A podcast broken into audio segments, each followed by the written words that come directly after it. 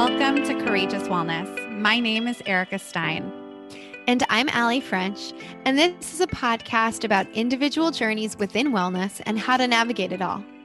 After Allie experienced a cancer diagnosis in her 20s, and Erica went through a sustained 50 pound weight loss and self love journey, we created a platform to interview real people from all walks of life that have combined all types of practices from physical wellness to emotional and spiritual, we hear courageous stories and focus on why it's important to share them.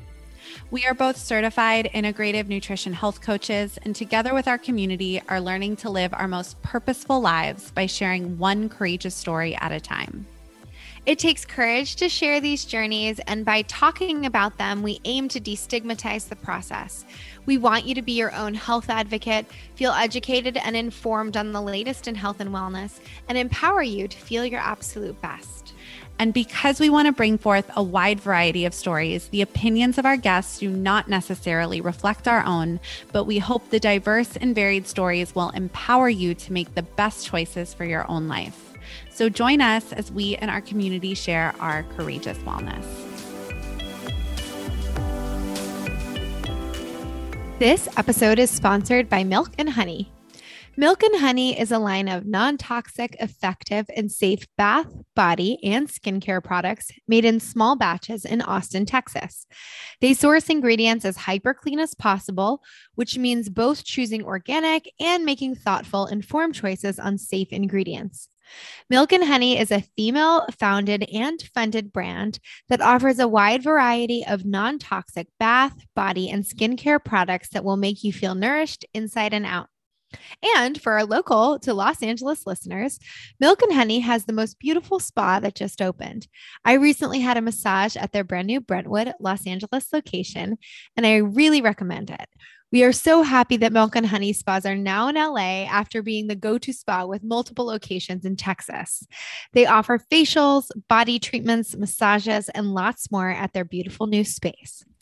Yes, I am about to book a treatment too, and I can't wait to check it out. I'm just so happy to have a spa that I can fully trust in our area now.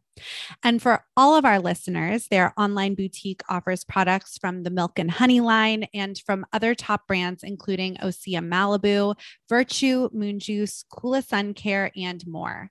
Some of our favorite products include Milk and Honey's baking soda free, aluminum free deodorant and lavender tea tree, which I have been exclusively using for years.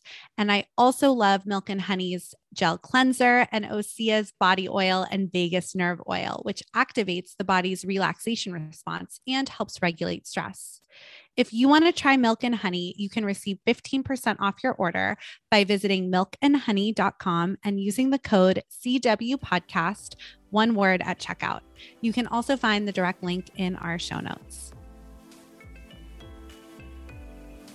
Hi, everyone. Welcome to Courageous Wellness. It's the first episode of the year. How exciting! Happy, happy new year. We hope everyone had a wonderful, a wonderful celebratory end of 2021 and feel, you know, the excitement towards 2022. I love a new year. I always feel like it's a nice energy, right? And I think after the last two years we've had, um, I'm hopeful for 2022 to bring some much needed, you know, positive Shift. energy, some shifts, some some good shifts. I'm I'm excited. I'm I'm feeling hopeful about 2022. And this just sounds kind of funny, but just as a disclaimer, we are recording this a little bit of ahead of time, um, this intro, because uh, we are giving ourselves a little bit of a, a break through the holidays into the new year. So, um, we have no idea. We can't see into the future. We have no idea what the current world events are. But um, I do second that. That as of wherever right we're at, as of right now, wherever we at, um, we are wishing everybody a um, a really really wonderful 2022 and um, you know i think erica and i are also taking some time away to just reflect on our own year and and really see what what we want to be intentional with and how we want to spend our energy both for ourselves and for the for the collective the podcast and and our company um for yeah. 2022 i'm not i don't love the verbiage or the language of like New Year's resolutions. Like that Yeah. doesn't feel authentic to me, but I do like the idea of intention setting. I think a new year is a time. I feel like birthdays are like that too, but just a time to reflect and and get intentional about you know how I want to see my life evolve um in Yeah. the next 12 months and yeah, just be kind and soft to myself. I know actually one phrase that keeps coming to mind for 2022 is to live in joy. That's something Hmm. I've been really um like a phrase for the year is just to like Yeah. live live in joy and um I have Yeah, a so friend we'll- who always does that. She always texts, you know, our little group of friends and she'll say, What's your word for this year? And she Mm. asks everybody to pick a word. And I think that's kind of cool. I think- Just I think a my word, or a phrase. yeah i think it's joy living in I joy like but um i know you and i are going to get clear on on our goals and you know like personally professionally all of that good stuff but um we also have a really awesome month of january planned for you this episode with aaliyah is amazing and incredible. We saved it to be the first episode of the year because it was so juicy and so good. And she's such a light. So we hope you enjoy this one. And for the rest of the month, we're going to be covering topics from the celebration of movement to human design and gut health and Yeah. um, we just we have a lot of really great guests coming for you these next couple of months so stay tuned and, and get excited because we certainly we certainly are and I, I can't wait to re-listen and like gain. These were these kinds of episodes where i was like taking notes while we were recording Allie where i was like oh i need to remember what everyone is saying and like hold this in my heart. So i hope you guys feel the same way Sounds good. Well, since we have such a great episode today, let's get to it. Let's get to it. So, today on the podcast, we sit down with Aaliyah Lovely. Aaliyah is an energy reader, spiritual teacher, and the creator and host of the Spiritual Shit podcast, which has topped the charts, gaining a number one spot on iTunes Spirituality in America. Growing up super religious, she found that a large part of her life didn't align with her own identity because as a child, she was having a host of spiritual experiences she couldn't explain that made her feel ashamed of her sensitivities. Seeing ghosts, hearing ancestors, prophetic dreams, and her clairsentient experiences fell on deaf ears, were met with weird looks, or were criticized for their absurdity. Aaliyah felt she had to hide the biggest part of herself for most of her life until a major move to New York City and an overdue divorce forced her to awaken back to herself and reclaim her purpose. She knew that it was time for her to claim her whole self again. And since then, she's helped thousands of people awaken back to their true selves through energy coaching, card readings, workshops, and her podcast. We have a really beautiful conversation on her personal journey, her empowering work, and lots more today. So we really hope you enjoyed the episode as much as we did recording it. Hi, guys. Before we get to today's episode, we want to share how excited we are to offer our community 20% off their first order at Sakara with code XO Courageous. We have been big fans of the company for years, and the Sakara Life organic meal delivery program is based on a whole food, plant rich diet that includes fresh, nutrient dense, and delicious ingredients. It's perfect for those weeks you need a refresh or don't have time to meal prep. They also have a clean boutique, which offers delicious food forward bars, snacks, beauty water drops, and my personal favorite, Metabolism Super Powder, which works to fire up your metabolism, stabilize blood sugar, eliminate bloat, and decrease puffiness. The naturally rich, low sugar, dark chocolate flavor is perfect for smoothies or simply mixed with coffee and nut milk. I also regularly use the Sakara cookbook full of plant rich recipes, which you can purchase on their website. Click the link in our show notes to visit sakara.com and use code XO Courageous for 20% off your first order. We know you will love it as much as we do. Now, on to the episode. This episode is brought to you by our health coaching subscription service on Patreon. The Courageous Wellness Collective has expanded on Patreon to bring our listeners and clients an all access, accessible platform to educate, inform, and create nutrition and lifestyle habits to meet your personal goals. For $8.99 a month, patrons will receive weekly video content on topics ranging from blood sugar stabilization, gut health, hormone balance, energy, sleep, skin health, how to shop the grocery store, pantry staples, and much more. Included, you'll also receive access to monthly virtual webinars, recipes, and special guest content too. With this subscription, you are guaranteed at least four pieces of fresh health coaching content each month.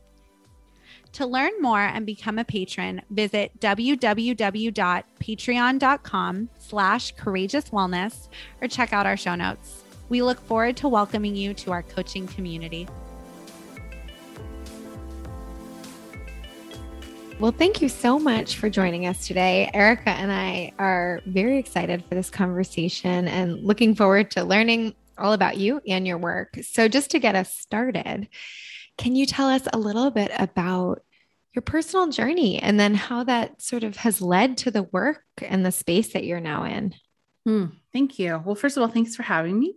Um, my name is Aaliyah, and I am the host of Spiritual Shit podcast and um, my journey started uh, from a, you know very early age, starting to understand that I had some kind of intuitive gifts of sorts.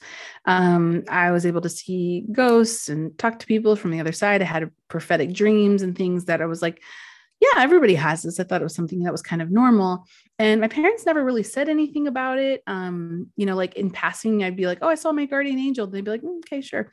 Um, but I was also, I also grew up very religious. And so in that, within that religion, a lot of the things that I was seeing and or having tangles with essentially didn't fit very well within the Christianity box. Like, you know, the people that I was seeing and talking to that were telling me that you know, I had this life with you and blah, blah, blah, you know, like it was like, oh, like it doesn't match the theology essentially. So I felt like there was a lot of things I couldn't say uh, about the experiences that I was having. And so when I was 10 years old, um, I had a very, scary experience, very much like uh, the movie The Sixth Sense, where you start seeing people hanging over your bed and like really weird instances.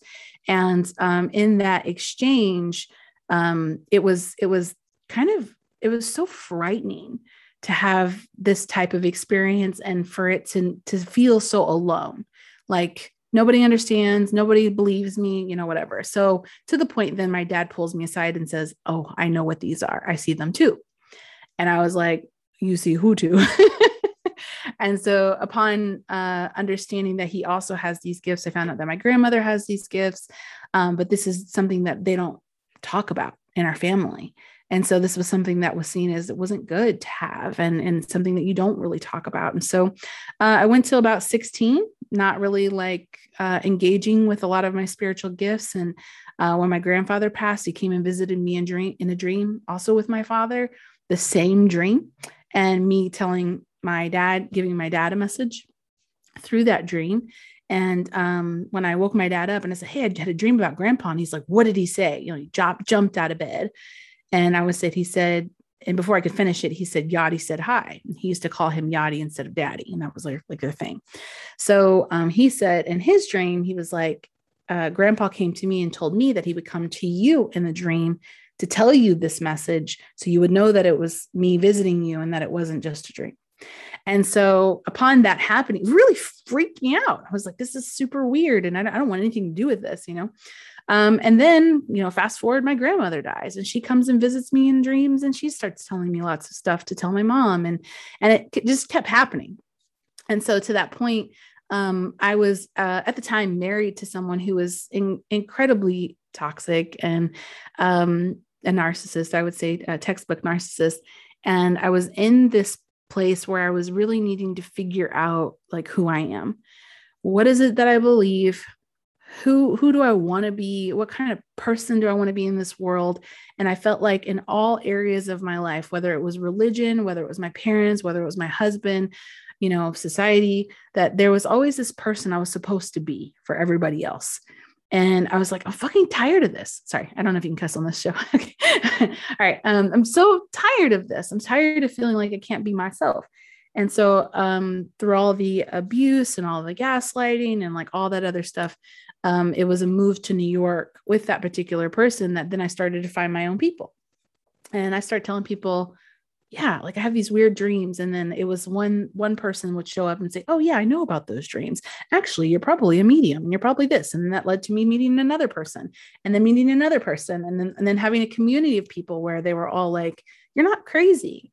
Like these are these are very real things. And I started to find mentors or whatever. And, the, and it gave me the courage to to leave the marriage um, and leave that position and saying, you know what, I think I deserve better than this. And I want to be with people that understand me or that love me for who I am. And I, I, I can be my full self, you know? And then I went on this, this crazy journey where I dated like crazy. And I was like, I call it my whole phase where I just went through and was just like, you know, anybody who, who, who do you want to go, you know, like um, trying to discover who I was. And, and I had to work through a lot of trauma and a lot of wounding through that process. But also through that process, I started to discover all of these childhood wounds and all the shadow work and all these areas of self worth that I was really struggling with, all at the same time that I was starting to develop my spirituality.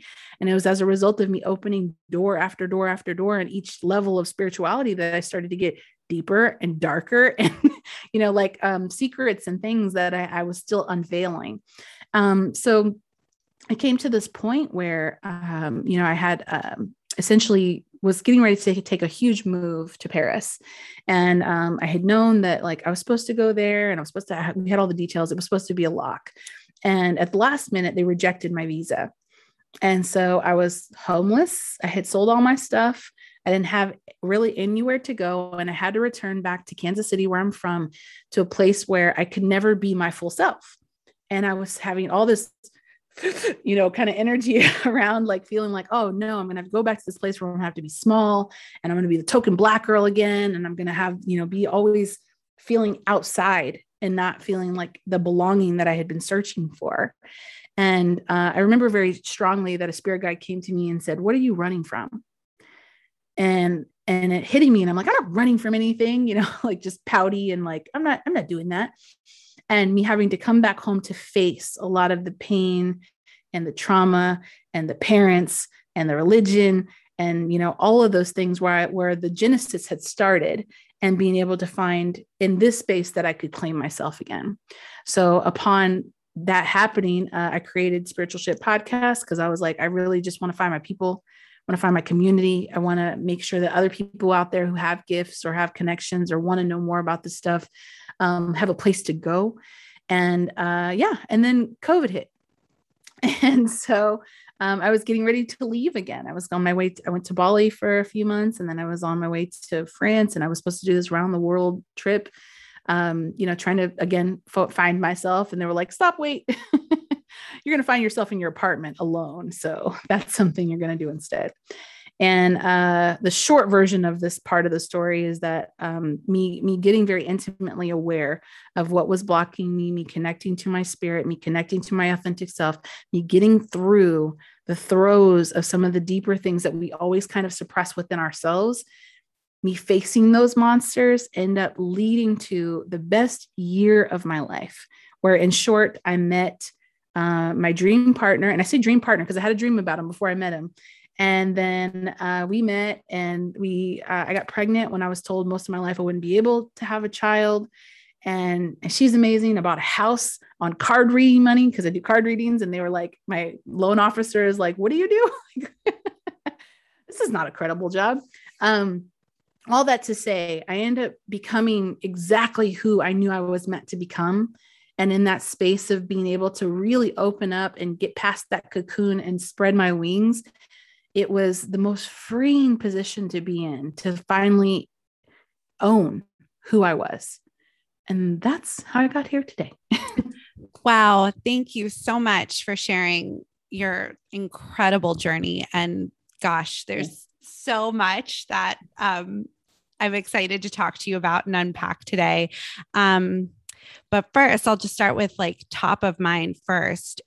I think, you know, it's so interesting because we've done a few episodes now with about spirituality in terms of mediumship and people who have these these gifts and um, through talking to so many people after the conversations or the response so many people have gifts that mm-hmm. i think scare them yeah. or, or they had the gifts as a child and turned it off and mm-hmm they don't explore that side of themselves anymore um, and i think beyond just the spiritual part so many people grow up in homes or religions or families where they're not able to express their full authentic right. self right or something is shut down so i guess my question is how did you start to heal that right where mm-hmm you were able then i mean now this is like your career and your mm-hmm. job and you're this home you know like north star for so many people who have these gifts or who want to explore this side of themselves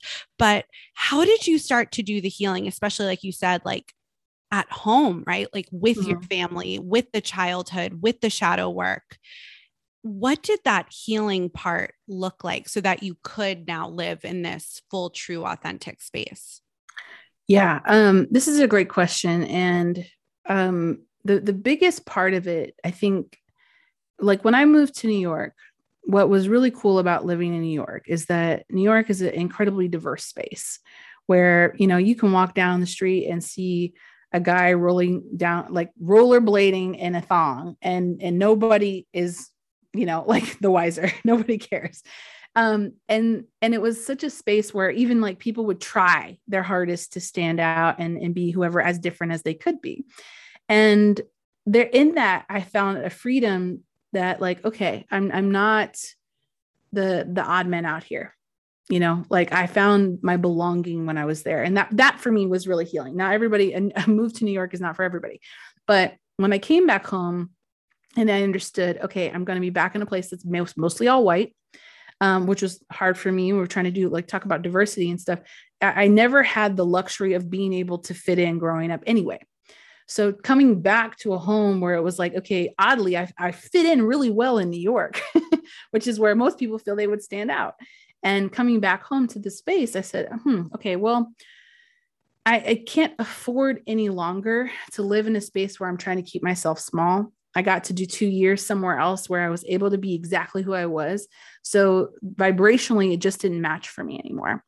And so when I would come into the home and talk to my parents, you know, and they, oh, when Jesus, blah, blah, blah. Not, no offense to anybody who believes that, but for those that, that didn't align with my beliefs, I had, I started to go, you know what, that doesn't really match with me.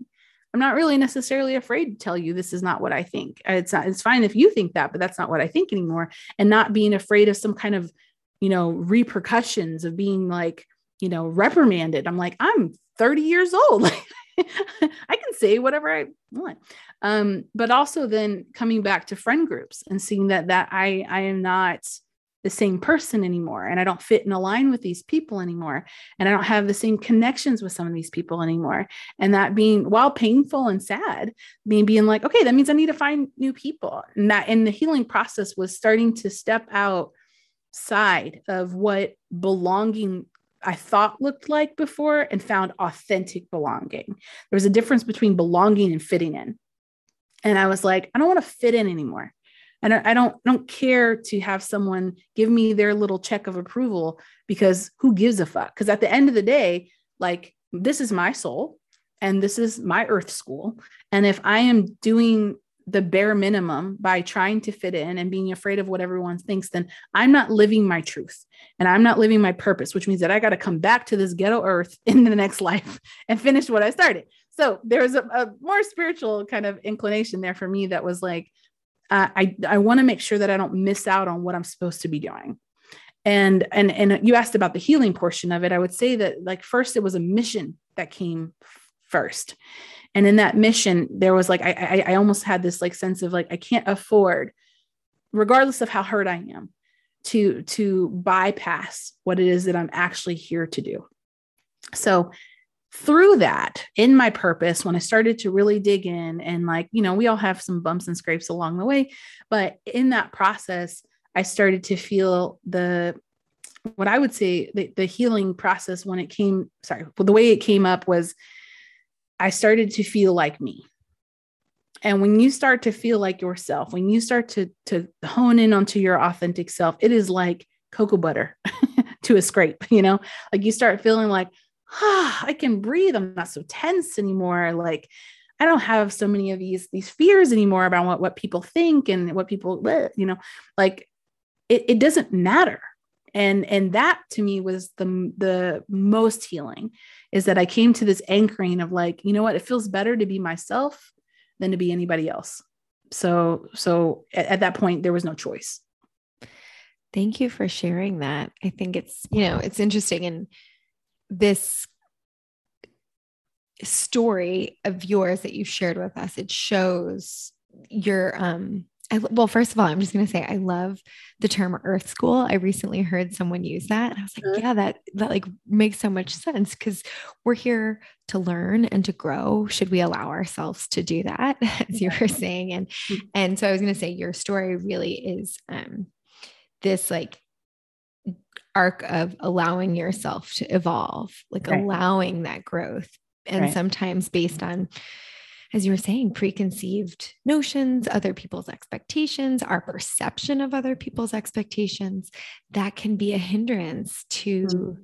the growth. And what's so interesting too is, is you hear it's like the growth back to yourself. Mm-hmm. That's the cool thing. It's like it's not even out there, but it's in here. And sometimes those are the deepest, hardest places to dive into because uh-huh. the depth is infinite sometimes. Mm-hmm. And, you know, Erica and I actually, Erica and I met through our own spiritual practice, which is um, a form of Buddhism that we practice uh, together. Awesome. But, but a lot of what you're saying conceptually really aligns with that, which is the idea is that we don't need to seek outside of ourselves. Mm-hmm. But it's hard to learn how to do that when there's so much else and so much noise um, right. going on. And but then it's like once you kind of tap into that, you realize like, oh, that's that's the purpose. And mm-hmm. in doing that, you mentioned having a mission. Mm-hmm. And I'm curious, you know, I think sometimes I see or we talk to people, um, either listeners of the show or, or friends who share that they get confused or are unsure of what their purpose is here or that type of thing. And when you shared about, I had a mission, how did that come really clearly to you? How mm. did you know that that was something, even if it wasn't what you thought you wanted, like going to France? Mm. How did you know that was something that you had to dive into and like have the courage to face? So I love this question because um, the way that it it came to me and the way that it comes to a lot of my clients, um, we tend to very early know what we've come in to do. And those of us who are sorting through our trauma and sorting through the things that we need to do or whatever, we tend to very much be afraid of this purpose. Um, it's something that we we often feel calling us in one way or another. We're unsure about how it's meant to process or progress. And in some capacity or another, I've always known that I'm su- I'm supposed to be in front of people like a performer or some something along those lines. Now, I hate that idea because I I hate the idea of being like someone who who wants to be in front of a lot of people. Like it's fine for other people, but like for me, I'm like eh, I don't want to be someone who's you know seen or can be critiqued or judged or you know whatever. I'd like to be stay behind the the sidelines. So, um, my first career uh, is was been a photographer. I've been a photographer for 20 years. Okay, uh, shot weddings and stuff like that, and I started to get a lot of notoriety and started traveling around the world and getting covers of magazines and published in the whole bit. And while all that success was happening, I was always feeling like there was something else. So let's be doing something else. I'm really great at this, but maybe I'm a fashion designer. So I started a fashion line. Maybe I'm a bag designer, you know, so I started that. Um, maybe I'm a writer. I wrote two books. Like maybe I'm this, maybe I'm that. So I, I started to try all these different things and, and nothing quite centered. But what I saw over time, and this is hindsight now, but like what I saw over time is that I've always been someone that people come to for essentially intuitive guidance. I've always been a mentor, a teacher of sorts to people. Even my uh, what is it called? The Myers Briggs ENFJ teacher shows up in that one. um, in my human design, you know, like and so all those things. So anyway, I was reading this book uh, called Gene Keys, like gene, like DNA keys, like lock. and so um, I was reading this book, and according to it, it's like they use your astrology for um, you know, finding your your life's path, essentially, what this life you came in to do. And so I was reading that book about three or four years ago and as I'm going through it, the first chapter in your mission purpose, it shows up and it sounds like very like I mean, this is not how everybody's going to find their mission, but uh, it came up and it said something about um, the language of light. And they talked and said, You are someone who's come in with a frequency that your voice will be able to activate people in a way to help them with their spirituality, help them with their ascension, help them with this, that, and the other. And I was like, okay, sure. I don't know. Like, what does that mean? Like, be an actor or something? Like, ugh, I don't want to give speeches, you know, in front of people. I'm terrified of public speaking and and i just kind of like you know nulled it off again the book comes up again i went back and read it and it says even more so something i didn't see the last time that that the frequency of your voice the vibration of your voice has the activation and ability to heal others and i'm again going I'm just completely oblivious, right?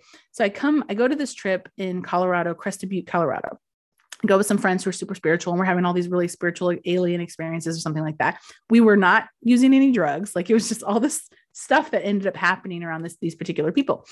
And uh, when I came back home, uh, I heard out loud, you need to start a podcast.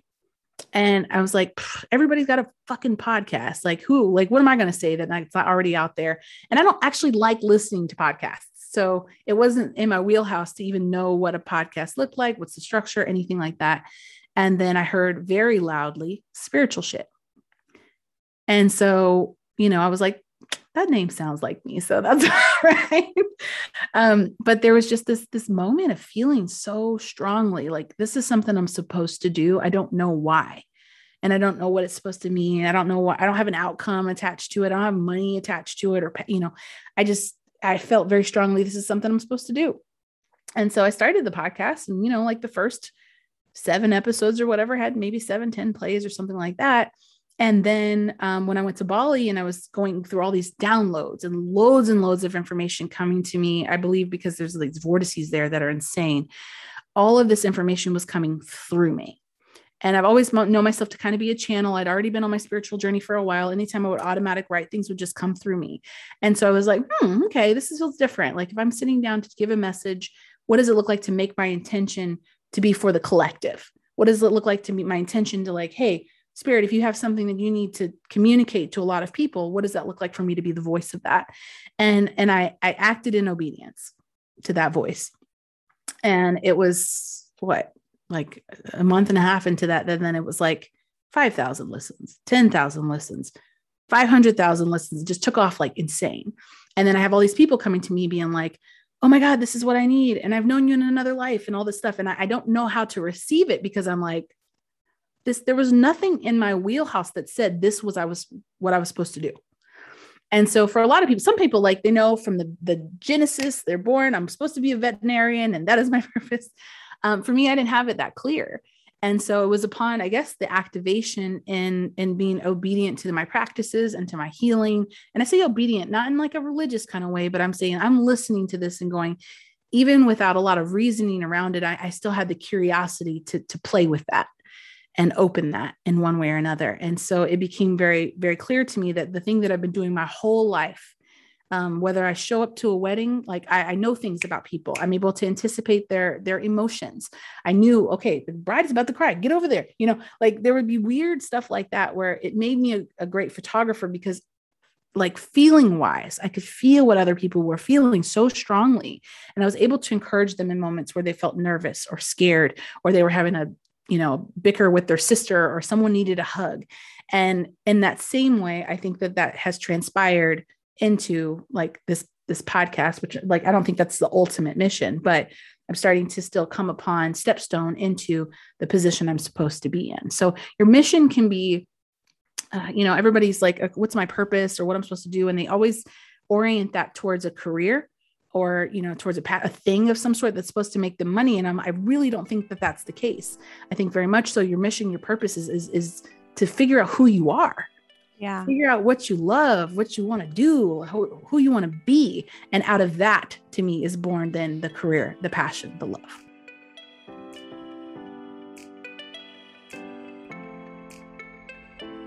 We want to take a quick break from this episode to talk about today's sponsor ned if you have listened to this podcast, then you know I struggle with anxiety, and the holiday season can always bring up extra stress between holiday shopping, social anxiety, and family pressure, it can be a lot. When I first learned about CBD being a natural and powerful solution to anxiety, sleep disorders, muscle pain, headaches, and so much more, I became very passionate about finding the best source to put in my body. Enter Ned. Ned's full spectrum hemp oil is USDA certified organic, extracted from USDA certified organic hemp plants grown by an independent farmer named Jonathan in Colorado. And I use these products daily to support my anxiety, and it has been so unbelievably helpful this holiday season. I take CBD every single day, and it's been a game changer. Yes, and these products are science backed, nature based solutions that offer an alternative to prescription and over the counter drugs. Right now, we are both really enjoying Ned's brand new product, which has been in development for over a year the De Stress Blend. This one on one formula of CBD and CBG is made from the world's purest full spectrum hemp and check out these ingredients. CBG is known as the mother of all cannabinoids because of how effective it is at combating anxiety and stress by inhibiting the reuptake of GABA, the neurotransmitter responsible for stress regulation. Ashwagandha is an amazing Ayurvedic adaptogen that enhances your body's resilience to stress. And the delicious taste of this blend is thanks to the botanical infusion of cardamom and cinnamon. Cinnamon is a powerful prebiotic that supports your gut health, a key player in your mental health, and cardamom combats stress by helping reduce your blood pressure and cortisol levels. Ned's quality also speaks for itself. Ned's products have over 1,500 five star reviews, and they work with incredible partners within the medical field like Dr. Caroline Leaf, Dr. Christian Gonzalez, and Dr. Will Cole, who's been a two time guest on Courageous Wellness. If you want to try the new De Stress blend from Ned, a brand that we love and trust, we have a special offer for the Courageous Wellness audience. For the holidays, Courageous Wellness listeners get 20% off Ned products with code CW Podcast. And when you spend more than $150, Ned is throwing in free gifts with every order. So visit helloned.com slash CW podcast to get access. That's H E L L O N E D dot com slash CW podcast to get 20% off plus free gifts with orders over $150 and 20% off all Ned products with code CW podcast. Thank you, Ned, for sponsoring the show and offering our listeners a natural remedy for some of life's most common health issues.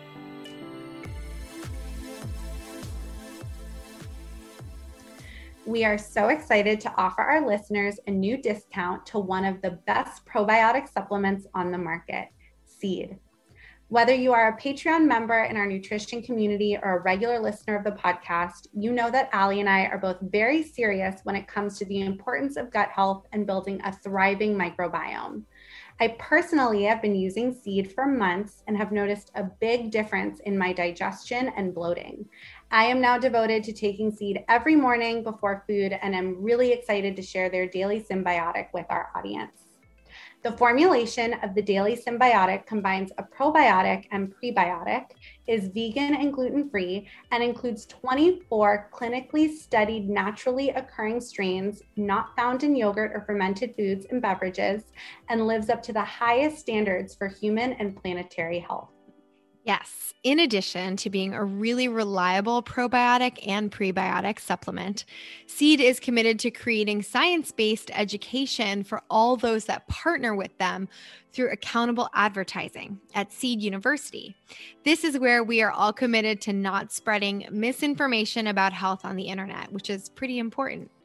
Also, I personally love their commitment to sustainability with a refill system and all recyclable or biodegradable packaging materials.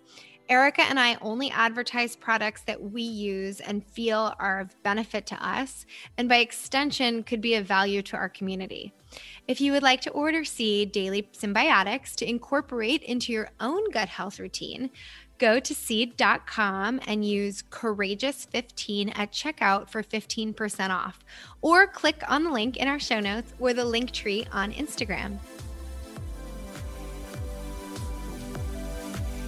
That's incredible. And and as Allie mentioned, we met through our Buddhist practice. We both practice Buddhism. I grew up, my parents have been practicing Buddhism for 40 years. So I grew Oh, up wow. in a Buddhist home.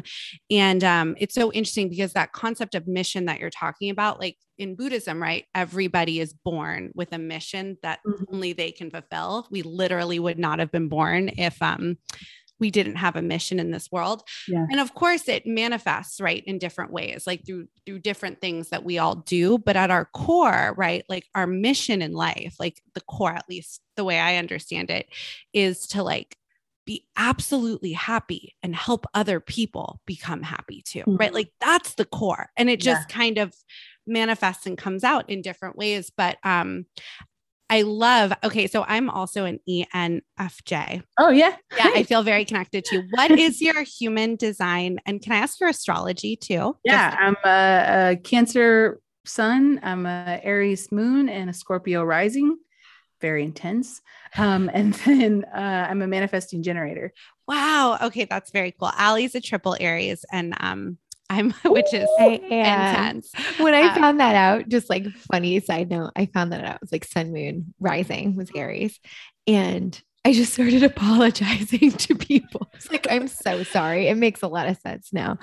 Um, I'm also a generator, not a manifesting generator. Mm, yeah. generator. yeah. No, I am. I'm a projector, but I'm a Libra sun, Aquarius moon, Capricorn rising. But I always, if it comes to me, I ask it because whenever I do listen to podcasts, I'm always like, I wonder. So for any of the listeners who also wonder, um, that question was for all of us. But thank you for answering that. You know, I think something to that I find really incredible that you do right through your podcast and through your work is this concept of accessibility in spirituality, right? Like making spirituality accessible. And as I mentioned, that's not something, it's not that I was um naive to that, but again, I grew up in a Buddhist home and so spirituality was just always there and my Yeah. my mom is very spiritual and into different different spaces. Um but the older I got, of course, and the more I met people and especially coming from different religious backgrounds, I've met so many people who are so afraid beyond Yeah. just financial accessibility and spirituality, but the fear component of, I don't want to see these things. I Yeah. don't want to tap into these things. My religion, as you had mentioned in the beginning, tells me that this is bad. Like, this Yeah. is not good. So, can you just talk about your mission with spiritual accessibility and what that means to you and how you kind of help people work through this? Yeah, absolutely. Um, so there's two two things that come to mind. Um, accessibility in the sense of helping people understand uh, spirituality is something that's tangible to the human experience in general. Um, it needs to be something tangible and it needs to be something we don't take so seriously um, in order for this to still be fun. Otherwise, it just becomes religion. And, you know, like I've been there, that was no fun. Uh, so there's that. Then there's a diversity component because spirituality, new ageness, whatever has become synonymous with, um, you know, stolen yoga practices and uh, essentially whitewashing of a lot of spiritual practices that come from Eastern and, and traditions and so on. And so I know if, being a person of color, uh, um, that a lot of uh, my Black friends and things like that don't feel that, that there are spaces that they can go into and feel comfortable uh, in those things. So they don't necessarily have access in that way. And so I, I- bring that up because I think that's important for people who are listening that a lot of times we don't feel comfortable practicing things that are probably from our origin. Um, because Christian re- religion, you know, whatever. Um, and it's fine if you're practicing Christianity, but our Western Christianity and the way that it's um, very rigid doesn't allow the questioning, doesn't allow for practicing of other things, even though it's quite pagan. So there's that. Okay. Then the other side of things is that spirituality has become, you know, there's it's it's this way to do it. And this is, you know, like it's become very much uh you have to practice this way, and this is how you meditate, and this is how you set up your altar, and this is how you talk to your spirit guides. And through YouTube and influencers and like all that good stuff, there's a lot of information out there but then there's also a lot of fear. And when you have a combination of information and fear, you get a lot of misinformation. And so when it comes to spirituality, for me, I've always been in the camp of this should be a flexible process that we start to explore ourselves and it's wonderful to have community and people that we can discuss and, and our our desires our content you know all that kind of stuff. But if it ever becomes a place where it's become rigid and you're supposed to and this is how and you know whatever then it's it's gone out the window for me. And and i feel uh, what i've been trying to bring my audience is a place a safe space for them to be able to discuss some of these things. So i have people on my show that talk about things that i don't believe in at all and and and I, i'm just curious. I want to ask them questions. I want to know like what they think or whatever because there could be someone in the audience who's like oh i have that experience. I know what that's like. Oh that's super cool. I see aliens too you know? Pooh great. Like I want people to be able to discuss things in an open platform format where it's accessible for them and it's digestible. So sometimes you get on other podcasts or the shows or whatever where they start talking about ascension and awakening and all these like key terms.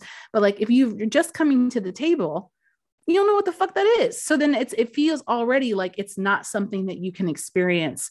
And and I want to be able to make that digestible for other people so that way they can start playing with it too. Because if you can get it to the ground level and bring it to earth then then it's something that people can also like other people who don't necessarily have that access can explore a lot of people found my podcast because it's called spiritual shit and so for simply because of the name i have so many messages people will say i came to your podcast because of the name. And they get on other other i'm not comparing myself or anything to other people because there are are are people for everything right? Um, but they said like oh i felt like this would be something that that wouldn't be so hoity-toity wouldn't be super bougie you know wouldn't be like an area where i felt like i couldn't relate and so i feel like very much in my mission is to make it super relatable because spirituality should be for everyone.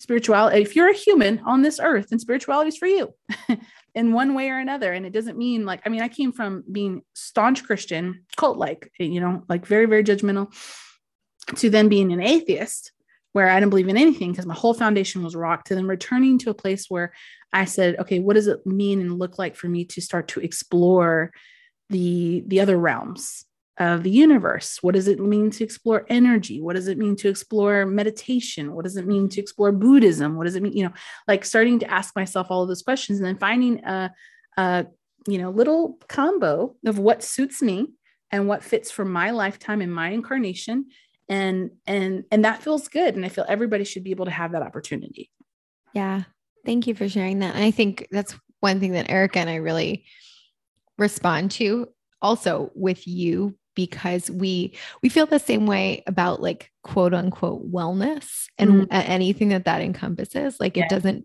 it shouldn't be elitist or yeah. whitewashed which it is in, in many many ways or um you know like accessible and yes from a financial standpoint but also just from a like am i welcome here is this yeah. for me you know and and that nobody really otherwise it honestly it just becomes something that someone's selling at the end right. of the day in very right. shiny shiny you know it might not like be so obvious but it's yeah another thing to buy. But and, we've moved past this guru generation. Yeah. It might have been our parents' generation and a little yeah. bit of ours where like people are looking for someone to lead them and I think very much we're coming into new activation where it's like you lead yourself here. This yeah. is a, yes. This is your own adventure. Okay. Yes. So if that's the case, then you needing to be in a position in a place of deciding what works for you. And I wanted to create a safe space for people to make that decision. We yeah. And just like what Allie said, we we've talked about this on other episodes as well. But this concept of guruism, guruism, where people are sell, selling spirituality. And there's one thing, of course, to work with a coach or a teacher or whatever. Yeah. But I mean, at the end of the day, exactly as you said, it's about you coming home to yourself and you don't need anybody like forever to do that, right? right? It's not like going up levels. And that's something I appreciate so much because even with the organization that we do practice our Buddhism with, it's completely free and it's mm-hmm. always been free. And there were, I just remember like talking to people about that and people being so surprised that it was free and um, you know honestly there were parts in my childhood where my parents really struggled and we wouldn't have been able to afford our spirituality if mm-hmm. it had cost money and i just yeah i just 100% 100% agree with that it's yeah. about coming home to yourself not about and external that, forces. I was going to say, and also like something that we talk about is not needing an intermediary yeah. So, and in, included in our organization, there's no temple allegiance or priests or monks or anything like that. It's a lay peace movement. And so yeah. it's like, this idea that you need someone else, whatever your path might be. Like, you don't have to be a Buddhist. I'm just using it as an example, but like, whatever someone's path might be, that you don't need someone else to be that connection to self. Yes, or exactly. to God, if that's what you believe, whatever your your higher self, whatever you want to 100%. define it as, but no one else has like a closer connection to that than you right. you do, and yeah, it's it's interesting and you know we just really appreciate that point of view and and that you're doing it and you're creating that for people and um creating that value yeah it's you know i think it's it's needed and um i'm curious do you have a you had mentioned a practice like at this point you've developed practices a practice for yourself maybe that's grounding because when you go from such rigidity to having mm-hmm now more, you know, fluidity and openness and wanting it to be fun. And yet, I find that sometimes it also takes hard work for me, at least, to have a practice. Um, yeah. So, is there anything, are there tools that you use um, as a part of like creating structure for your spiritual practice? Yeah, absolutely. Um, so I'm I'm working on the meditation thing. I'm always working on meditation because like meditation is good for everybody, but it's it's not necessarily done the same way for everyone. Um, so I just bought a water rower. so that way I can meditate on while I exercise. because um, the sound of the the water sounds like ocean waves, and since we have no coast here, which I'm super devastated about, um, you know, it'll it'll give me some opportunity to to to do what feels good in my spirit for meditation. Um, but recently, I've gotten really into altar work and um, honoring like my ofrenda offering um, making offerings to my ancestors and lighting candles and like the whole bit. Um, i was speaking with a mayan healer who had a lot of really great insight for me around a lot of my indigenous connections my native american connections um, I'm like uh, mixed with, you know, the slave trade and then uh, Native American. So lots of oppressed energies where I'm having to do some kind of uh, deeper soul work with my epigenetics. And so having to clear out some of that trauma and those pains. So I have my, to my left here, um, my ofrenda, and I come in and light a candle every day. Um, I say a prayer. I sit with them. I talk with them. Um, uh, almost all of my grandparents have passed on, and then other spirit guides or whatever. So I have little like trinkets and things that I make offerings with. Um, and I found that practice funny enough like it's something that i never really identified with before it's something my grandmother used to do and i she used to have little pictures of all the dead people in our family and whatnot and i was always like this is weird you know like she has it on her mantelpiece and she lights candles and stuff but now i find myself doing the very same thing but it, it's something that brings me connection to my ancestors. And it's something that like when i sit down with them it's like okay i've got my spirit team on the other side here have like making me their greatest dream. And like like what does that look like to have support from the other side? It helps me in my mediumistic practices because i'm trying to get more connected. I know i'm a medium. It's something that i have a lot of uh, imposter syndrome around. And so it comes in spurts. When i'm super super open it's like I can tell you what their name is, how old they were, what they died of, or whatever. Um, when I am in that rigidity, like fear mode or afraid of what someone else is going to think, it's like uh, I think it's a woman, like you know, like it's like it's really like strangled.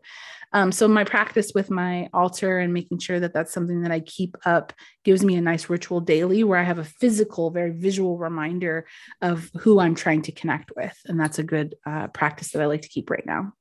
I I love that. I'm so I'm so interested too in epigenetics and mm. and all of that that um yeah, that's that's beautiful. Thank you for sharing that. And just to go um a little bit back into your story as well that um I would just love to touch on a little bit before we start to wrap up, but you mentioned right your divorce and mm-hmm. and the courage to leave your marriage and now you found this incredible partner and you have your baby and i know um, in this past october especially during retrograde season there are so many people who went through um, ending of partnerships or mm-hmm. just even transition in general but i know so many people who have recently ended um, long-term partnerships mm. and so can you talk about the courage it took to leave a situation that you knew wasn't serving you and kind of the journey into attracting and finding your your soul's Yeah. partner. Yeah. How much time we got? Because this is a lot, a little bit of a story. Sorry. I'm so interested. I, mean, I know we should have started with that, but um, I feel like so many people can relate to this right now, and and always. I think it's such a human. It's part of our Earth School training, right? A hundred percent. Um, well, what I'll say is, is that the partnership I ended up um, attracting at the time um, was very indicative of how I felt about myself. And so, um, because I didn't care, uh, not I didn't care, but I didn't feel like I deserved very much. I ended up pursuing this man, like, like to the end, making it so easy for him to say yes to me because I didn't believe that I would have another chance, that there would be another person that would come into my life, that I would have another love. Um, and so, because I went through years and years and years of no dating, no interest, um, I was always the the black girl in a white room that no one chose, and it was just always the same thing over and over and over. To find this person, finally, someone who was interested in me, it was like lock it down, you know, like I'm not going to have another opportunity. And for people who are narcissistic, they love to see an empath who's like, oh, here, have this, take this. Then they're like, oh, yes, I'm a taker. I like this. This is great. So I end up in this relationship, and in this relationship, it, it I, I'll never talk shit about him because it gave me so many wonderful lessons about myself and what it is that it helped me level up. To be honest, um, to, for me to call in something better. But when I got to the the point, I knew within a year, like that we got once we got married, this is not it, and I, I need to get out of this. But it took another four years for me to leave, and the reason why it kept taking that long is because I kept telling myself, "This is the bed that I made." this i made this agreement i made this marriage i made this commitment this is something i have to stick with um, a lot of the judgment and fear like what are my parents going to say or what is so and so going to say or i don't want to be divorced whatever and there were all these external reasons why i i shouldn't leave but my internal marker of care of love of trust of safety kept saying get the fuck out of here this is not where you need to be and universe will give you something if you ask hard enough right like I pushed and pushed and pushed and pushed and pushed, and they're like, red, red flag, red flag, red flag, stop, stop, stop. Okay, she's not gonna stop. Here we go, have it. Um, so it took me five years, you know, like I was we were in the relationship for two before we got married, and then five more years. And so in that process, I felt pieces of myself like they were dying and like having to to become a bit of a shell of myself all this fear that i had like he hated when people complimented me and like and and and him not to be the star or they always came up and talked to you instead of me and i'm like they don't know you from joe blow. Why should they come up and talk to you? They know me you know like things like that. He hated that i i had a lot of shine and a lot of star power if you will. And so it kept me small and and I, i'll never forget and i'm going to tell this story because i think it's important to illustrate what i mean but i was at a wedding shooting a wedding with him and there was a woman who came up to him who I know. And she goes, Oh my God, hi, nice to meet you. I've never met you before, blah, blah, blah. Oh my gosh, can't believe you're married to Lee. She's such a wonderful person and she's so happy and she's this and that. You're so lucky. And with this, the sternest face, he said, She's lucky to be married to me too. And and I, I'll just I'll never forget that that moment. Like it was a year before I left. And I was like, wow, like this person isn't excited like if, if I if I were ever to be with someone, it would be someone who is like, uh, oh right, you know, like oh I love her, she's amazing, she's this, she's that, or whatever. Because that would that would be my response if I'm in this loving relationship, a caring relationship. So, um, I moved to New York. We had all the stuff or whatever. I finally get the courage to leave, and what I did was is I told every single friend I could tell that I'm getting ready to end this, so I wouldn't lose my nerve because it already taken a, a couple of years, three few years for me to leave. Um, and so when I finally told him, I mean, the whole thing, it, it, blew up. It was crazy. Like, I won't even, I'll spare you that story. But when it, when it finally ended, there was such a relief, such a relief and a feeling of this weight that had just lifted from me. And from that, I then had to sort through all the wounding that had occurred during that relationship because I immediately, I went on a date the day he moved out. I was like, finally, you know, this is fun. I'm gonna have some sex. Um, so I, I decided to to go down this pattern of like trying to discover who I was through the dating process. And what I didn't figure out and would have served me better is for me to allow myself to heal first and then decide who I wanted to spend my time with, not vie for everyone's attention to get validation and to fill up the wound that I was still was was glaringly apparent. So I would continue to then attract people that were just like him. And I was like, some something's got to change. So I took a year off of dating. I said, you know, forget this or whatever. I had to reevaluate what it meant to love myself, to uh, love the process because it is a process, um, and get to a point where I understood my value. And that that took a few years. Like there were so many tapes that I had to unrender um, for my father, you know, like uh, like just all the stuff that we accumulate through childhood, whatever you know that. So then uh, to come to the point where then I finally do meet the, the person of my dreams, and um, it was after some significant two years, I would say, two years surface of healing, uh, and healing, and that it sounds so like nebulous, but like healing, like really looking and saying, okay, I really struggle with um, you know feeling like this this type of addiction uh, validation addiction affirmation addiction. I really struggle with feeling like an outsider and needing belonging. I'm really struggling with skin hunger you know not having enough affection. I'm really struggling with feeling you know whatever. And and putting names to those things and acknowledging those things and accepting those things and saying you're still worthy even if you struggle with these things and, you know, because spirituality very much so you can get kind of tangled in that and you have to heal and you have to this. And it's like, no, fuck, I know that. I know I am some this this process, this this canvas that is continuing to need strokes and revision and repainting. And sometimes you cover the whole thing over and start all over, you know, like this is the human experience. And it wasn't until I got to the place in space where I said, you know what? All of us are kind of fucked up.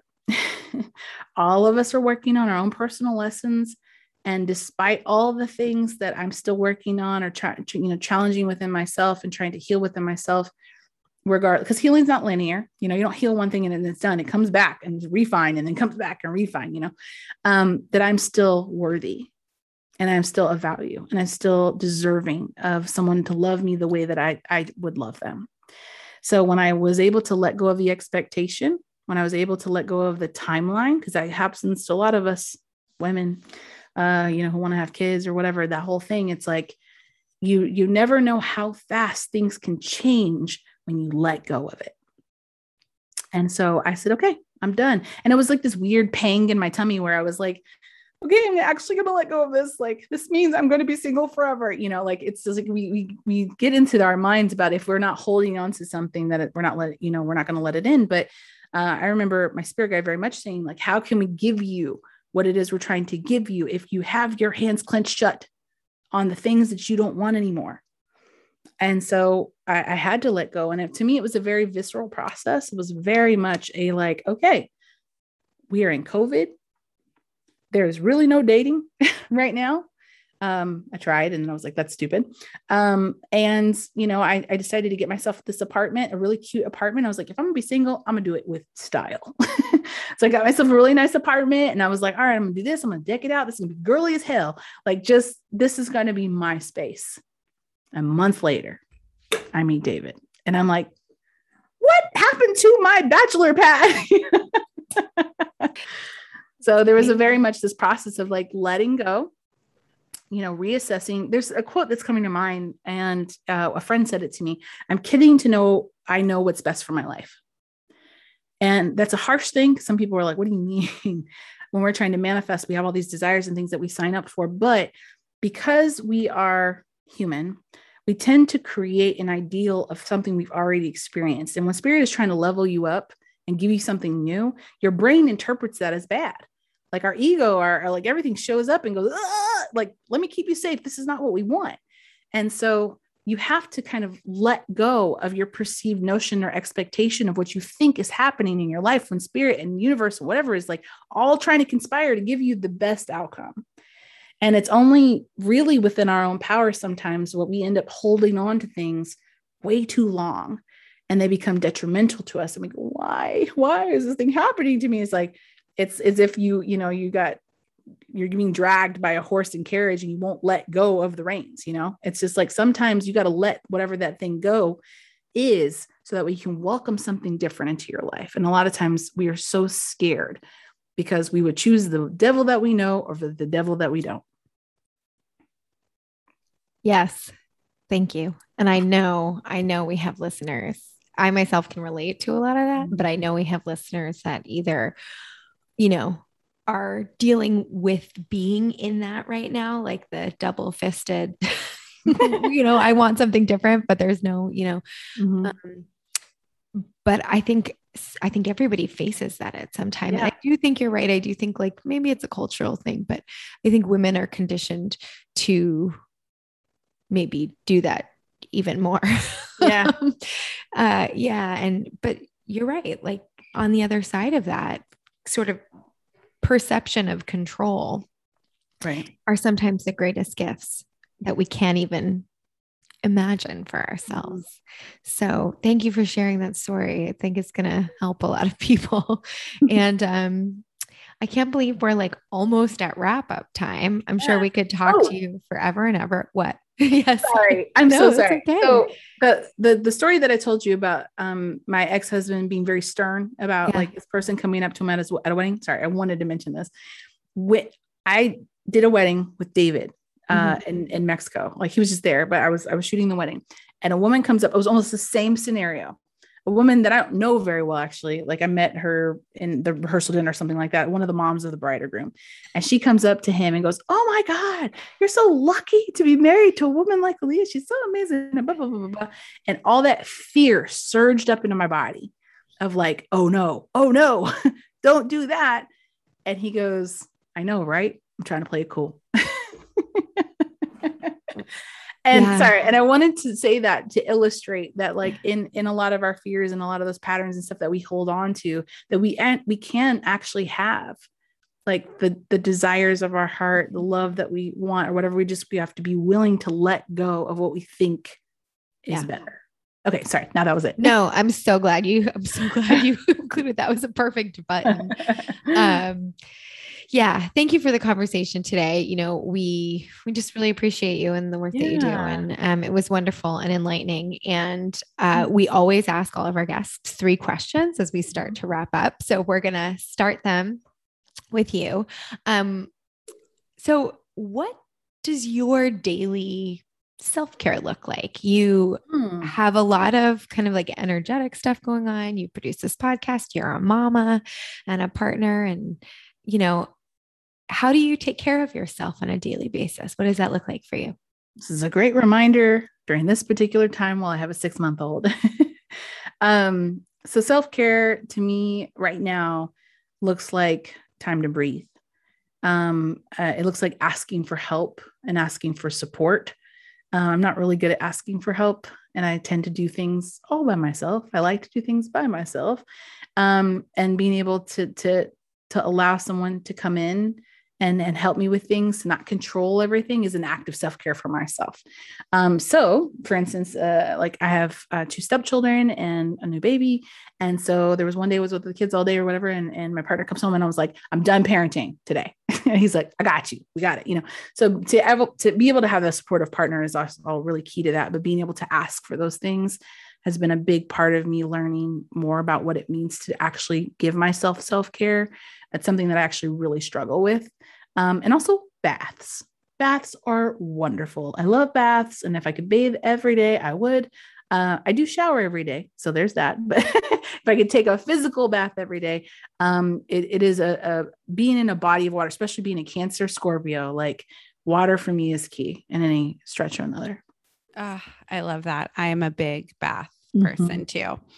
Um, thank you for sharing all of that. Our next question that we always ask is What does being courageous mean to you?